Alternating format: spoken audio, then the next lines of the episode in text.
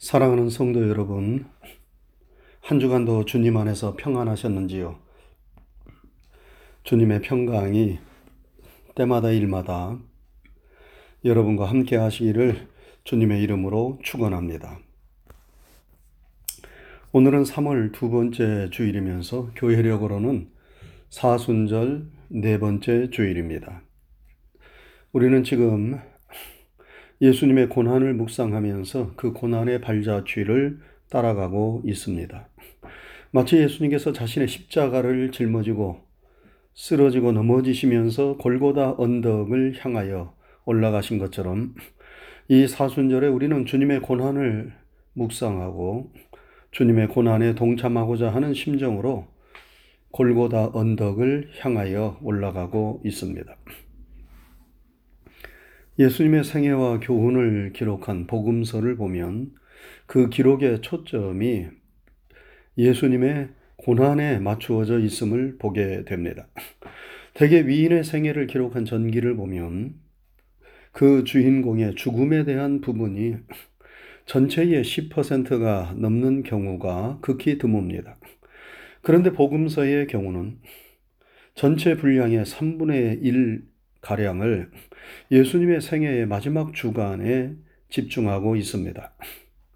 마태, 마가, 누가, 요한, 사복음서가 다 예수님의 죽음을 예수님 생애의 중심되는 신비로 서술하고 있는 것입니다.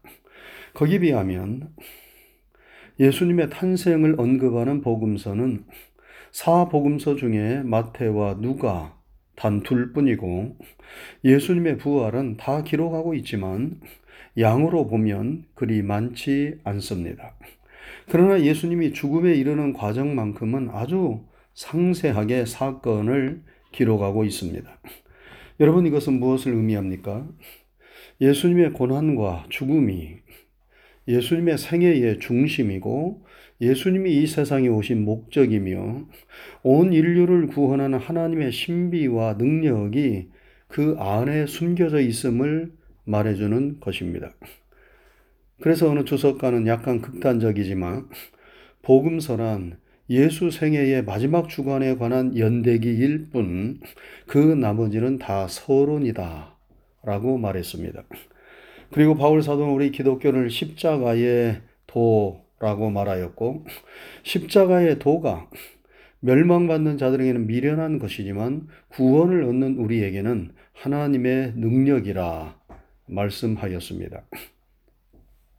우리는 사순절 네 번째 주일을 보내면서 예수님의 십자가와 고난의 의미를 급 깊게 묵상하며 되새겨야 하겠습니다. 오늘 설교의 제목은 본을 보이신 예수님입니다. 한번 따라 하시기 바랍니다. 본을 보이신 예수님.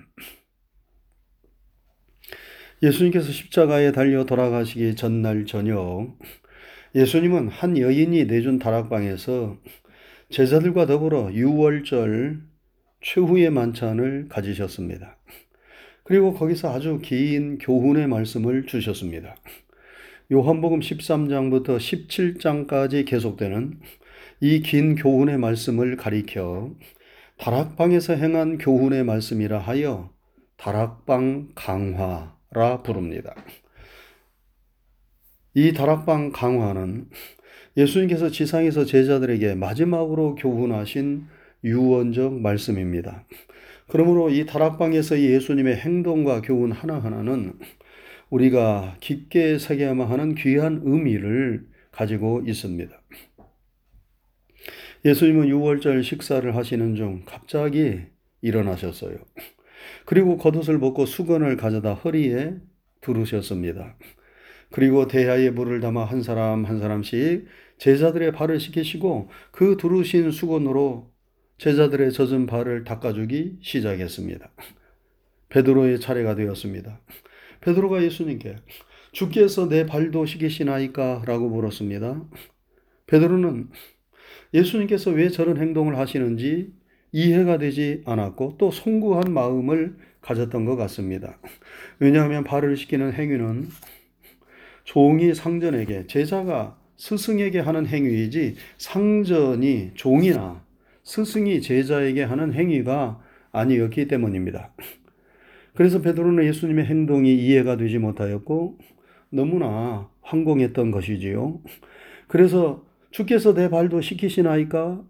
라고 물었던 것입니다. 이러한 베드로의 마음을 아시고 예수님께서 말씀하십니다. 나의 하는 것을 내가 이제는 알지 못하나 이후에는 알리라. 그러자 베드로가 더 완강하게 내 발을 씻기지 못하시리이다 라고 말합니다. 그런데 예수님은 단호하게 말씀하시지요. 내가 너를 씻기지 아니하면 내가 나와 상관이 없느니라. 발을 씻기지 아니하면 너와 나와 상관이 없다는 말은 이 일을 하지 않으면 너와 내가 아무런 관계가 없다는 의미입니다. 예수님은 이 발을 씻기는 행위가 단순히 더러운 발을 씻기는 것으로만 생각하지 않으시고 이 행동에 깊은 뜻을 담고 계심을 말씀한 것으로 생각할 수 있습니다. 다시 말해 예수님은 지금 제자들의 발을 씻기시는 행동을 통하여 제자들의 그리고 후에 주님을 믿는 모든 사람들의 죄를 시키는 상징적인 행위로 이러한 일을 하고 계심을 말씀하신 것입니다. 예수님에 의하여 죄 시킴을 받은 자만이 예수님과 연결된 자들이고 예수님에 의해서 죄시킴을 받지 않은 자는 예수님과 상관이 없고 하나님 나라의 구원과 관계가 없음을 말씀하고 있는 것입니다. 이런 깊은 뜻을 예수님께서 베드로에게 말씀하신 것이지요. 그러자 베드로가 다급했는지 주여 그러면 내 발뿐 아니라 손과 머리도 씻겨 주옵소서 라고 말합니다. 아예 목욕을 시켜달라는 것이지요. 아무튼 베드로의 성격은 아무도 못 말리는 성격입니다. 다분히 즉흥적이고 충동적입니다. 그런데 그런 급한 성격의 소유자인 베드로를 예수님은 수제자로 삼으시고 교회의 반석과 기둥으로 삼으셨으니 주님의 은혜가 크고 놀라울 뿐입니다. 예수님은 그런 베드로에게 이미 목욕한 자는 발 밖에 씻을 필요가 없느니라 온 몸이 깨끗하니라 말씀하시며 베드로의 발을 씻겨 주셨습니다. 제자들의 냄새나고 더러운 발을 다 씻기신 다음 예수님은 옷을 입으시고 다시 자리에 앉아 말씀하십니다. 내가 너희에게 행한 것을 너희가 아느냐? 너희가 나를 선생이라 또는 주라 하니 너희 말이 옳다. 내가 그러하다. 내가 주와 선생이 되어 너희 발을 씻겼으니 너희도 서로 발을 씻기는 것이 옳으니라. 내가 너희에게 행한 것 같이 너희도 행하게 하려 하여 본을 보였노라. 그러면서 예수님께서 한 말씀을 덧붙이십니다. 너희가 이것을 알고 행하면 복이 있으리라. 여러분, 예수님은 제자들의 발을 씻기셨습니다. 이것은 예수님께서 제자들에게 본을 보이신 것입니다. 제자들의 냄새나는 발을 씻기심으로 예수님은 어떠한 본을 보이셨습니까? 먼저 사랑의 본을 보여주셨습니다. 예수님은 지금 제자들과 더불어 지상에서의 마지막 시간을 보내고 있습니다. 이제 잠시 후면 예수님은 붙잡히시고 십자가에 달려 돌아가셔야만 합니다. 그 때가 다가왔음을 예수님은 아셨습니다. 죽음을 앞에 두고 제자들을 바라보실 때 예수님은 제자들에 대한 뜨거운 사랑과 연민으로 가슴이 미어지셨습니다. 사랑하는 사람들을 남겨두고 먼저 세상을 떠나야만 하는 사람들의 심정을 우리는 여러분은 이해합니까? 여러분이 사랑하는 남편, 아내, 그리고 자녀들을 세상에 남겨두고 세상을 먼저 떠난다고 생각해 보세요. 그 사랑이 더욱 예절하고 간절하게 북받쳐 오르지 않겠습니까? 저도 가끔 그런 생각을 해봐요. 제가 만일 세상을 먼저 떠나게 되면 가족들은 어떻게 될까? 교회는 어떻게 될까? 교회는 하나님께서 책임지실 것이고 자식들은 다 컸으니 걱정이 없는데 제 집사람이 제일 걱정이 됩니다. 목사가 떠나면 사모는 찬밥 신세가 되죠. 그 반대로 목사도 마찬가지지요. 그래서 천국에 가는 것도 좋지만 가급적 너무 일찍 가는 것은 좋지 않겠다는 생각을 합니다. 아마 저 혼자만의 생각일 수도 있지요. 사랑하는 사람을 두고 세상을 떠나야만 하는 마음, 제자들을 향한 예수님의 심정이 바로 그러하셨을 것입니다. 예수님은 제자들을 뜨겁게 사랑하셨습니다. 이제 세상을 떠날 때가 임박하자 그 사랑이 더욱 불타오르는 것이에요. 그래서 요한복음 13장 1절에 보면 6월절에 예수께서 자기가 세상을 떠나 아버지께로 돌아가실 때가 이른 줄 아시고 세상에 있는 자기 사람들을 사랑하시되 끝까지 사랑하시니라. 이렇게 말씀하셨습니다. 저는 이 말씀을 너무나 좋아합니다. 예수님께서 자기 사람들을 사랑하시되 끝까지 사랑하신다는 말씀이에요. 끝까지 사랑하신다는 것은 변함없이 언제까지나 어떤 상황에서도 사랑하신다는 말씀 아닙니까? 예수님께서 지금 세상을 떠나시면서 제자들을 사랑하시되 이렇게 사랑하고 계십니다. 여러분, 사람의 사랑은 수시로 변합니다. 그래서 어제까지 죽도록 사랑했던 사람이 하루아침에 원수로 돌변하기도 합니다. 그러나 우리 예수님의 사랑은 변함이 없습니다. 한 번 사랑했으면 끝까지 사랑하십니다. 변함없이 사랑하십니다. 주님은 절대로 우리를 붙잡은 사랑의 손을 놓지 않으십니다. 지금 예수님은 제자들을 그렇게 사랑하십니다. 예수님은 제자들이 앞으로 무슨 일을 할 것인가를 다 알고 계셨어요. 가론 유다가 주님을 배신할 것을 아셨고 베드로가 주님을 부인할 것을 아셨습니다. 그리고 남은 제자들 역시 주님이 십자가에 달려 돌아가시면 다 낙심되어 뿔뿔이 흩어질 것을 아셨습니다. 생각하면 생각할수록 기가 막힐 일이지만 그럼에도 불구하고 예수님은 그러한 제자들을 사랑하시되 끝까지 사랑하시는 것입니다. 예수님은 제자들에 대한 사랑이 북받쳐 올랐어요. 그래서 식사하시던 도중에 자리에서 일어나 허리에 수건을 두르시고 제자들의 발을 씻겨주신 것입니다. 예수님께서 제자들의 냄새나고 더러운 발을 씻겨주신 것은 너희들이 냄새나고 더럽다 하더라도 나를 부인하고 나를 배신하고 떠나간다 하더라도 나는 언제까지나 변함없이 너희를 사랑한다는 그 사랑을 보여주시기 위함이었습니다. 사랑하는 성도 여러분, 여러분과 저를 향한 주님의 사랑, 우리의 모습과 관계없이 변함없는 사랑, 영원한 사랑임을 믿으시기 바랍니다. 주님이 우리를 사랑하시되 끝까지 사랑하십니다. 아무리 우리가 냄새나는 자리에 있다 하더라도 절대로 우리는 이 사랑을 잊지 말고 놓치지 말아야 하겠습니다. 주님은 절대로 우리를 먼저 포기하지 않으십니다. 이 큰 사랑과 은혜가 우리와 함께함을 믿고 여러분 감사하시기 바랍니다. 그리고 이 사랑을 전하고 나누시기 바랍니다. 아무리 우리가 상종하기 싫은 사람이라 하더라도 그 죄는 미워하되 사람까지 미워하지 마시기 바랍니다. 극률한 마음을 가지고 우리가 서로 서로 사랑을 나눌 수 있기를 바랍니다. 이 사랑을 본보여 주시기 위하여 예수님께서 제자들의 발을 씻겨 주신 것입니다. 다음으로 예수님은 제자들의 발을 씻기심으로 겸손과 섬김의 본을 보여주셨습니다. 예수님께서 제자들의 발을 씻기셨어요.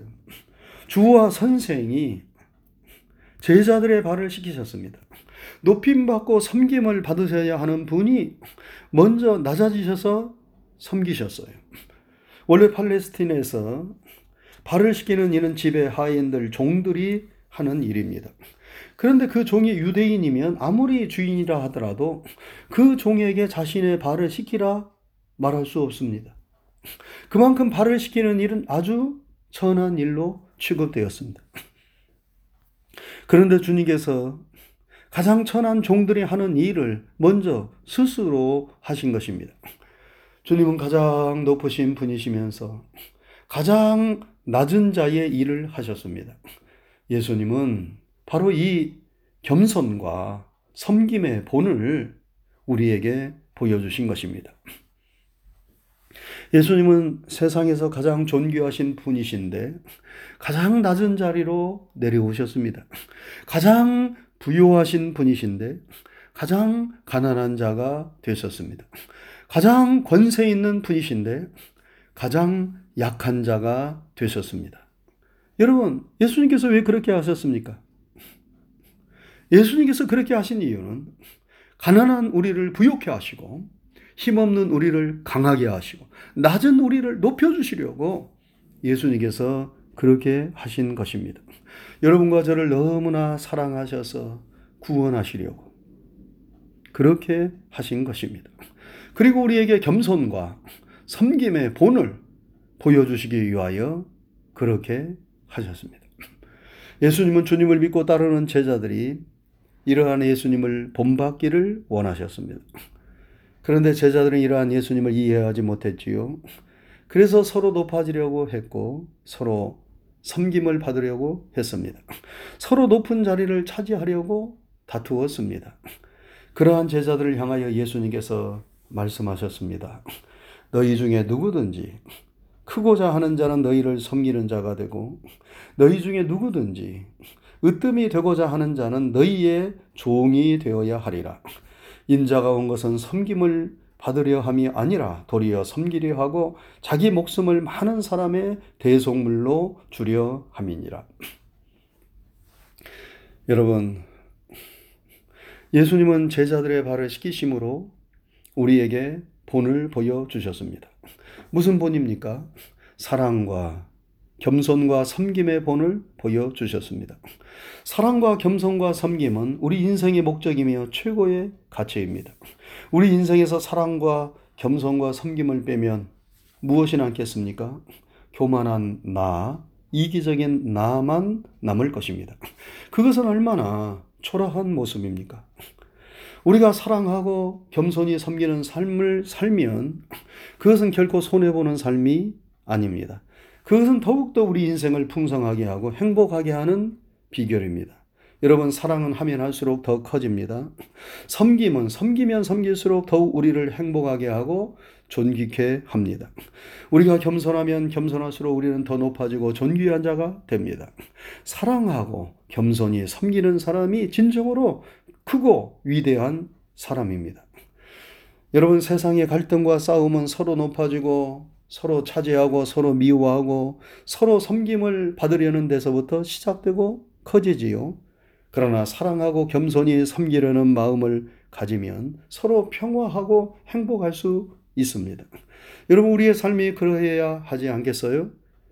이 사순절에 가정에서 교회에서 삶의 현장에서 사랑과 겸손과 섬김의 본을 보여주신 예수님을 우리가 좀더 본받을 수 있기를 바랍니다.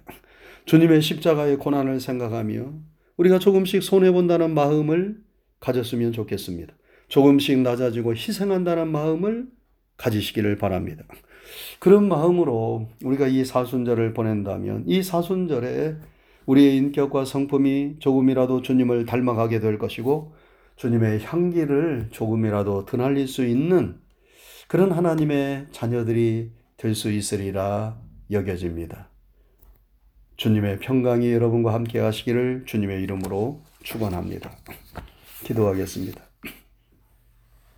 걸어가신 하나님 아버지 감사합니다. 한 주간도 주님의 크신 은혜와 사랑 가운데 저희들을 지켜주시고 인도해 주시고 오늘 거룩한 주님의 날을 은혜로 허락하셔서 이렇게 주님 앞에 예배할 수 있는 이 귀한 은총과 축복의 시간을 허락하신 것 감사를 드립니다. 우리의 드리는 찬양과 예배를 통하여 영광을 받으시옵소서. 우리가 지금 주님께서 우리를 대신하여 우리를 위하여 고난당하신 그 사순절 기간을 보내고 있습니다. 주님의 사랑, 주님의 은혜가 한없이 우리의 심령에 부어지는 이 은총의 계절을 보내고 있습니다. 오늘 주신 말씀을 통하여 이 사순절 기간에 우리가 주님을 조금이라도 배우고 닮아가기를 원하셔서 주님께서 냄새나는 제자들의 발을 손수시키신 그 행위를 우리가 다시 한번 기억하며 또 주님께서 그러한 일을 행하신 것은 우리로 하여금 주님을 본받도록 하기 위함이라고 말씀하셨기에 우리가 주님을 다시 한번 생각하고 본받게 되기를 간절히 소망합니다. 주님은 제자들의 발을 시기심으로 사랑의 본을 보여주셨고 겸손의 본을 보여주셨고 섬김의 본을 보여주셨습니다. 우리는 한없이 연약하고 부족하지만 주님의 넘치는 사랑을 받았으므로 이 사랑으로 인하여 우리도 모든 사람들, 주변에 있는 사람들을 사랑할 수 있도록 도와주옵시고 또 주님을 더욱더 사랑할 수 있도록 도와주옵시고 겸손과 섬김의 자세로 모든 이들을 대할 수 있도록 또 하나님의 나라를 펼쳐나가는 데 쓰임받는 도구가 될 수 있도록 우리를 인도하여 주옵소서. 우리 사랑하는 성도님들 어느 곳에 있든지 주님이 함께하여 주시며 주님의 은혜로 저들을 붙잡아 주셔서 신혼신에 강건하게 하여 주옵시고 심령과 가정과 범사를 지켜 주시오며 저들의 모든 되어지는 일들을 주님께서 사랑으로 은혜로 지키시고 인도해 주시옵소서. 한 주간에 되어지는 모든 일들을 믿음으로 주님께 맡깁니다. 감사하오며 예수님 귀하신 이름 받들어 기도드리옵나이다. 아멘.